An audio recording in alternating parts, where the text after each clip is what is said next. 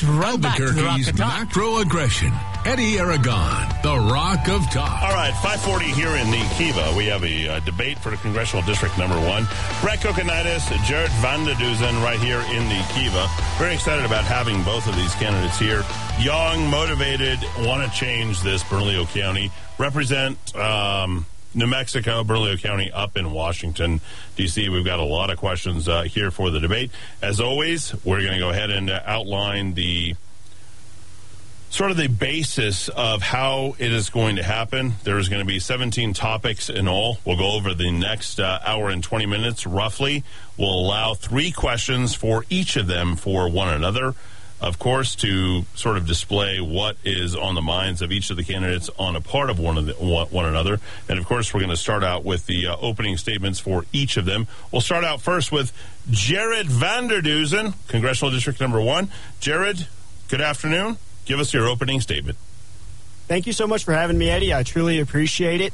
I'm running for New Mexico's first congressional district because it's time that we have a congressperson person who puts New Mexico first.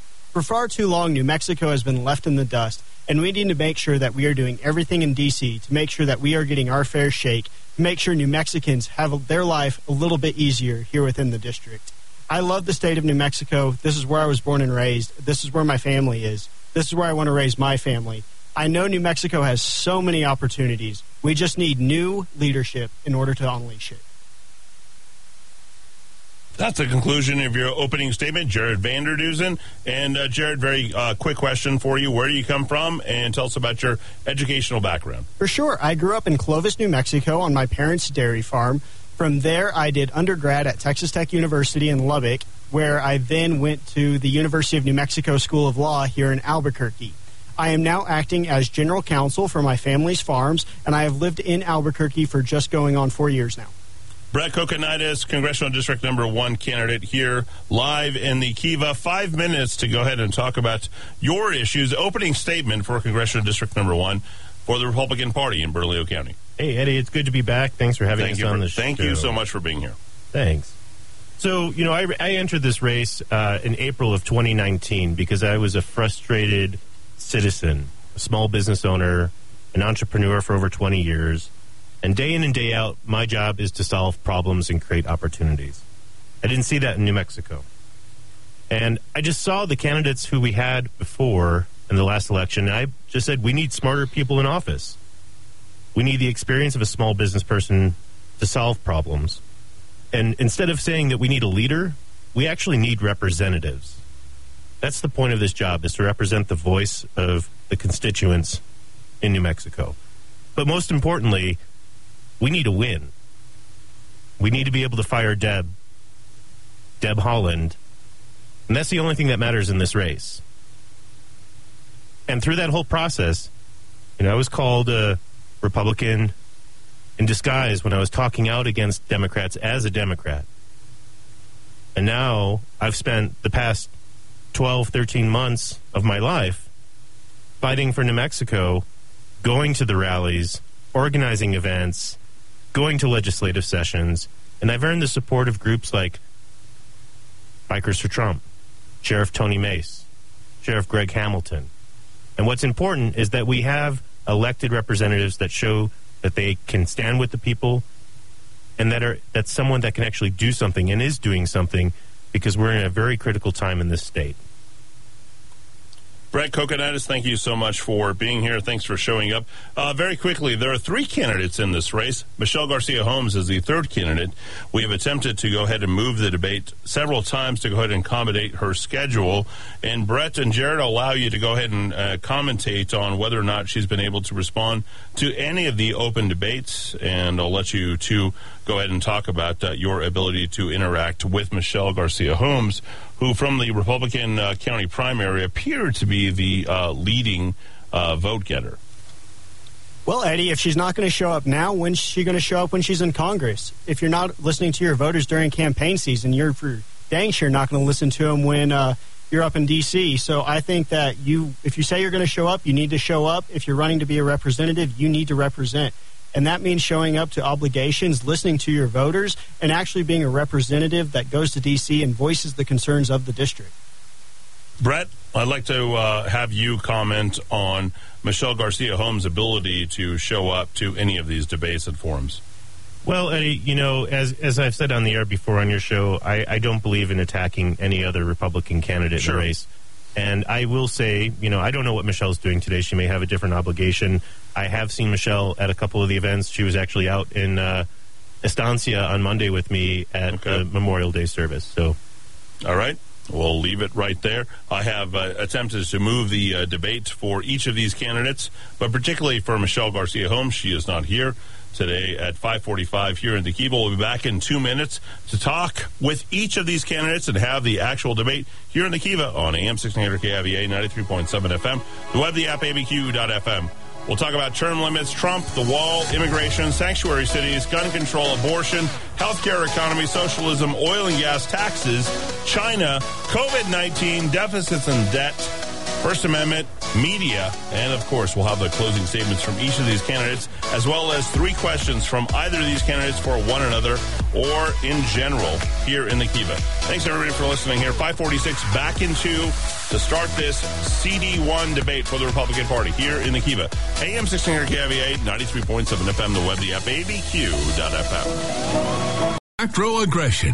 Eddie Aragon, the Rock of Talk. All right, 550 going all the way to 645 here this evening for the CD1 debate for the Republican Party. Brett Kokinadis as well as Jared Van der Duzen right here in the Kiva on AM 600 KIVA 93.7 FM. Michelle Garcia Holmes has decided to skip. We attempted to accommodate her schedule several times, six in all, and uh, never could actually do that. And uh, Brett and Jared, Jared, I'm going to let you go first. Uh, Michelle has not been able to accommodate any of the schedules um, according to uh, the planner out there. Has she debated or gone to any forums thus far? You know, there was a forum that she was supposed to attend that she dipped out on that both Brett and I attended. And I just find that extremely troubling. When you say you're going to show up, you need to show up. And that's what we expect out of our congressional uh, delegation. Brett, I know you don't want to talk negatively about anybody else, uh, of course, but she has yet to debate you uh, here, and this is the last opportunity for her to debate you. She stated, actually, explicitly to me, that she did not want to give either one of you name recognition on the ballot. And uh, that's six or seven days away. I got to tell you, that's pretty poor sportsmanship on behalf of Michelle Garcia Holmes, former Democrat, trying to run as a Republican here in the uh, state of New Mexico. Yeah, I think um, you know before the COVID lockdown, uh, all of us were kind of going to events around New Mexico, Sure. uh, different gatherings and things like that, and it's really up to the voters to decide at this point. Okay, very good. All right, let's go ahead and start first. We're going to go back and forth, forth and back. Jared Vander Dussen, let's talk about term lim- limits and Congress. Are you for or against term limits, and how many terms? How would you go? You know, I am a supporter of term limits. The House of Representatives is the House of the people. A person is supposed to be elected from their community to go up and up there and represent their district. I think a four solid terms is good. That brings us up to eight years. That uh, puts you in par with the presidency. And then for the Senate, I think that that should be a total of two terms or 12 years.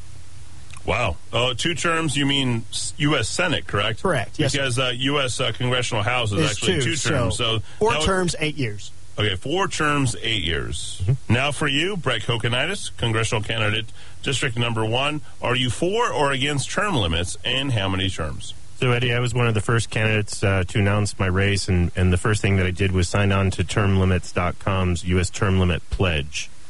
And their position is for the House two terms, excuse me, three terms, or six years for the House, and two terms, or 12 years for the Senate.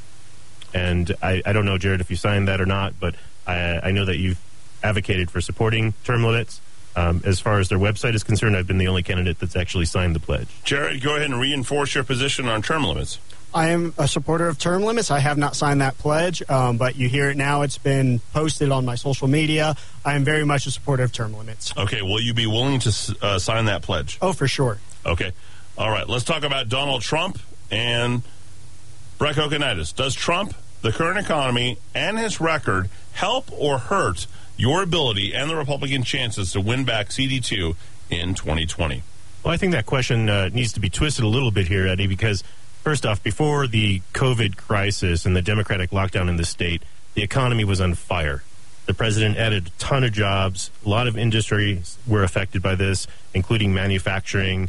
Uh, I think right now, seeing in contrast of what we're going to be holding here after the Wuhan lockdown in this Sure. state, Mhm. is going to help Republicans because small businesses right now are suffering, and they're going to hold that uh, administration accountable. So I hear it more and more. Democrat business owners are going to be voting with Republicans this election cycle. Jared Vander Dussen, does Trump, the current economy, and his record actually help or hurt your Republican chances to win back the CD2, or actually the CD3, uh, CD1 seat in 2020? It does. Uh, this president, before we saw the pandemic, we had a record low unemployment amongst minority groups. We saw a flourishing economy. Our stock market was booming. This president has been nothing but good for our country and our state, and I think he actually does help this district tremendously. All right, let's move on. Back to Brett Kokinadis. Name one accomplishment, Brett, from the Donald Trump administration that stands out to you. How you how can you uh, support and sell Donald Trump to the rest of New Mexico? Well, you know, Donald Trump was here uh, again earlier last year, and pre COVID, I mean, 4 million jobs were created, 400,000 manufacturing jobs with the fastest growth that we've seen in a long time. He was bringing back patriotism. And I think that's the biggest thing for me was just reinvigorating what it means to be an American, what it means to be uh, proud of our flag and standing united. I mean, we've had the lowest veteran unemployment rates, the right to try, uh, regulation reductions, and I think one of the ones that we'll be proud about is the Obamacare penalty was removed. Jared Vander Dussen, same question for you. Name one accomplishment from the Donald Trump administration that stands out to you. How can you sell Donald Trump to the rest of the state of New Mexico? You know, New Mexico has always been heavily reliant on federal dollars, and this president has been highly supportive of our military. We have seen vast investments in our laboratories and our Air Force base. This president supports our military. New Mexico is made up of military members, and that is something that truly stands out how much this president cares about our veterans and our current military people that are serving. All right, final question uh, for you here on Donald Trump and the wall. Jared Vander Dussen, how much of the wall has actually been constructed up until this point? And are you for or against the construction of the wall here in the state of New Mexico and throughout the rest of the country? Not nearly enough of the wall has been completed. We need to finish that thing completely, implementing a physical barrier where it makes sense and implementing technology where a physical barrier doesn't make sense. I am a supporter of the wall. It can have a nice big door, like the president has said. Put a doorbell on it. You expect to know who's walking into your house. That's the exact same way our country should be. Brett Kokinadis, same question for you. How much of the wall has actually been constructed? Please answer that point. And are you for or against the construction of the wall going forward? So I think in New Mexico, the last figures I saw was about 31 out of 46 miles Yep. that was constructed, That and that actually was correct. Yep. I think back in February was the last time that those figures were updated. I am in support of the wall, and I would echo a lot of what Jared said. I think we agree a lot on that. How would you convince Brett someone that opposes the wall to get behind it? In other words, how would you sell people on the wall? Well, I think the first thing that we can look at is what we wanted to do during the COVID crisis and what we did do. We closed down the borders mutually agree, agreed upon between Mexico and Canada. And that just kind of clearly indicates that we need to have control over our borders, and that means that we need to have resources such as the wall to do such. Jared Vander Dussen, how would you convince someone that opposes the wall to get behind it? How would you sell people on the wall from Donald Trump? You know, as Americans, we use fences in every aspect of our life. You'll see one driving down the street, and when you see a fence, you are less likely to cross that fence. And that's exactly what we need with our border. We need a barrier that it may not fix the problem completely, but it's going to deter people from crossing illegally. It's going to s- slow drugs coming into our country. We have an opioid epidemic and a drug problem here in Albuquerque. We sit on the corridor of I 25 and I 40. We need to solve that problem, and a border wall, a border fence, or technology along that border is going to make sure that we can slow that problem not only from immigration standpoint, but also from a drug standpoint that harms our families here within the first congressional district. Jared Vander Dussen, back to you on immigration. How would you curb the amount of drugs coming into the country, besides the wall, of course? What else could potentially deter both immigration and cartels and the drug trade coming into New Mexico and the United States? Well, definitely heav- heavier penalties. If somebody is caught smuggling drugs into our country, they need to be held accountable and not be able to just go back out on the street where they can do it again. Furthermore, um, on that standpoint, the physical wall does help as well, but we also need to look at mental health issues as well. What leads people to go buy drugs? Do they have the proper education behind drugs? Are we not giving them an opportunity here within our state where they turn to drugs? Um, that's something we definitely need to look at. We need to grow opportunities here in the state of New Mexico. We need to make, look at the mental health of what's going on, education, but make sure that we can definitely uh, curb the aspect of dependency upon drugs. Brett Coconut, same question for you. How would you curb the amount of drugs coming in, into the country besides the wall from Donald J. Trump? And how else could you both deter immigration and cartels coming into New Mexico and the United States? Sure. So people bring drugs into this country because it's profitable, it's easy. Things like the wall will help. But the first thing that we have to look at is the criminal justice system even the U.S. Attorney General said that New Mexico has a subpar judicial system. And enforcing our laws is going to be a critical component of that. You know, there's other countries that have far worse punishment for similar crimes. The other is disincentivizing uh, drug transportation by working with New Me- or working with Mexico itself. And we can see some of those actions already been struck with the president, like the USMCA but creating economic opportunities to give drug smugglers another opportunity or another chance to actually create revenue or have a job or have a career in their home country. Speaking of Brett Kokinadis and Jared Vander Dussen here in the Kiva. Let's talk more about uh, immigration, sanctuary cities. Uh, first to you, Brett Kokinadis. How can we change the attitudes of New Mexicans about sanctuary cities? We seem to be very for that. How can we change the attitudes here in New Mexico? Well, there's a hot topic of that this week, Eddie. You know, the Albuquerque Journal talked about $9.7 million possibly being in jeopardy for the city of Albuquerque because of the city's policy around sanctuary cities. You know, the thing that people have to understand, and I think many do, that sanctuary cities har- harbor criminals they create an dangerous environment for U.S. citizens.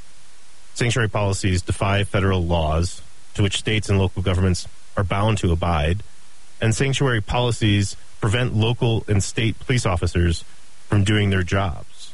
You know, this is a feeding ground for socialism, and we're pulling resources and funding away from communities, resources from law enforcement that could be used to address actual crime and solve New Mexico's problems. All right, Jared Vander Dussen, same question for you. How would you curb the amount of drugs coming into the country besides the wall? What else could deter both immigration and cartels coming into New Mexico and U.S., as well as the how can we change the attitudes of New Mexico's in the uh, in terms of these sanctuary cities? I believe I just answered that one for you, Eddie. I can do it again though. Yeah, go ahead. Okay, yeah, sure. Um, definitely the physical barrier, but we have to look at mental health as well as what's actually bringing drugs into our state. We sit on the corridor of I 25 and I 40, okay. which allows uh, drugs to come straight up from our southern border and into our cities and into our countries. We need to look at mental health, see what's causing people to turn to drugs, definitely look at opportunities and make sure that we have opportunities for people to go into, and that way they don't have to resort to drugs. Um, it's definitely a wide varying issues, but we have to address it whether it's from securing the border, if it's a health issue, or whether it's um, not a lack of opportunity here within the first congressional district. Brett Kokinadis, for you, what are the downsides to sanctuary cities in New Mexico and in this country, and how can we stop the uh, pushing forward of sanctuary cities here in this country in New Mexico? Well, Eddie, like we said earlier in the show, I mean the the sanctuary cities they harbor criminals. They create a dangerous environment for our citizens uh, across the state, in our cities. Um, the policies defy our federal laws, and we are a land and country of laws. Sanctuary policy prevents local and state police officers from doing their jobs. Um, and you know, just it's it's another feeding ground for socialism. We can look at California and what's what's happening there. A lot of those same things are being echoed here in Albuquerque uh, and pulling resources and funding from the communities and, and services that we we desperately need in the state. All right, let's talk more about gun control and the uh, Second Amendment red flag laws actually being passed in the state of New Mexico this year.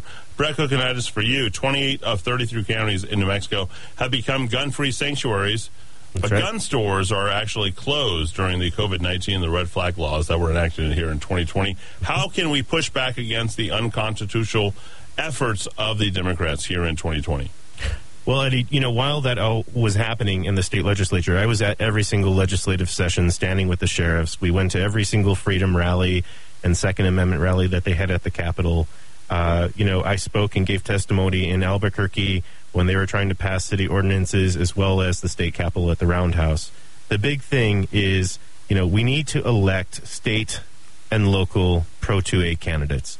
The chief uh, senator in the state that was the author of that, Joseph Cervantes, who also ran for New Mexico's governorship uh, in 2017, said that our legislation was a leading example. However, it was amended six times. Wow. And then passed into law. So, you know, this is this is a, a thing that we can see time and time again happening in, in, in the federal level in the U.S. House of Representatives, you know, with universal background check and specific things that the Democrats are trying to push through. But this issue really needs to be focused on at the state level and ultimately needs to be taken to Supreme Court. And I think we'll, we'll see that happen. Jared Vander Dussen, same question for you. 20 of 33 counties in New Mexico have become gun free sanctuaries. Gun stores are closed during COVID 19 and red flag laws enacted here in 2020. How can we push back against the unconstitutional efforts of the Democrats here in the state of New Mexico? What could you do as U.S. Congressperson? A play out of the Democratic playbook make a sanctuary city. How do they like it now? Anyway, uh, we definitely need to focus on red flag laws. That's completely unconstitutional. It's taking away your property without due process of law. I am so excited to watch this go through the court system and watch it get knocked down. Our state legislators had no business passing this law. They passed it because it was feel good legislation and they were trying to curtail our liberties. And that is something that has to stop within our state legislature.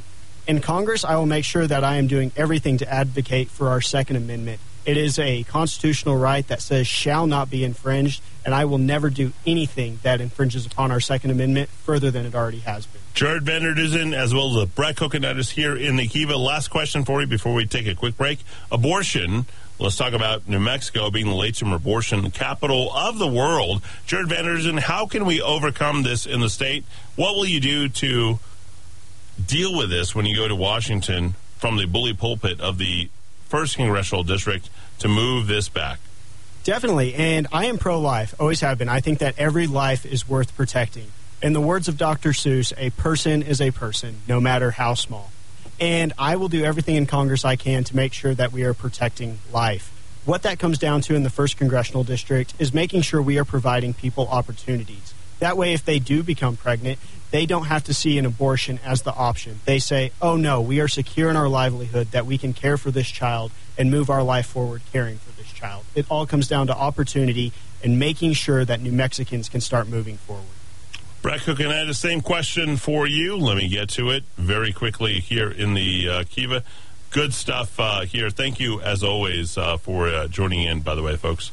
Um, same question uh, uh, for you on abortion third trimester capital of the world. What will you do to uh, roll it back from the uh, bully pulpit of the first congressional district seat of uh, Albuquerque and Bernalillo County up in D.C.? So I think this is a topic that unites all Republicans and even the Democrats across the state. I mean, we've had a lot of opportunity to talk to Democrats, and they still have a very strong drive for a pro-life agenda. And the president has come out as one of his platform items and initiatives to end late term abortion. And I think the most important thing is to one, uh, find our allies on the Democrat side in in the House to make sure that we can provide support to the president, and of course stand united with the president as well as other Republicans to push that legislation forward. I mean, this is one of the immediate things that we can do that will save lives, make a different difference, and end tourism for abortions in New Mexico. All right, that's the first half of the debate for Congressional District Number One here in the Kiva on AM 1600 KVA 93.7 FM, the web, the app, abq.fm. Brett Kokinadis as well as Jared Vander Dussen right here in the Kiva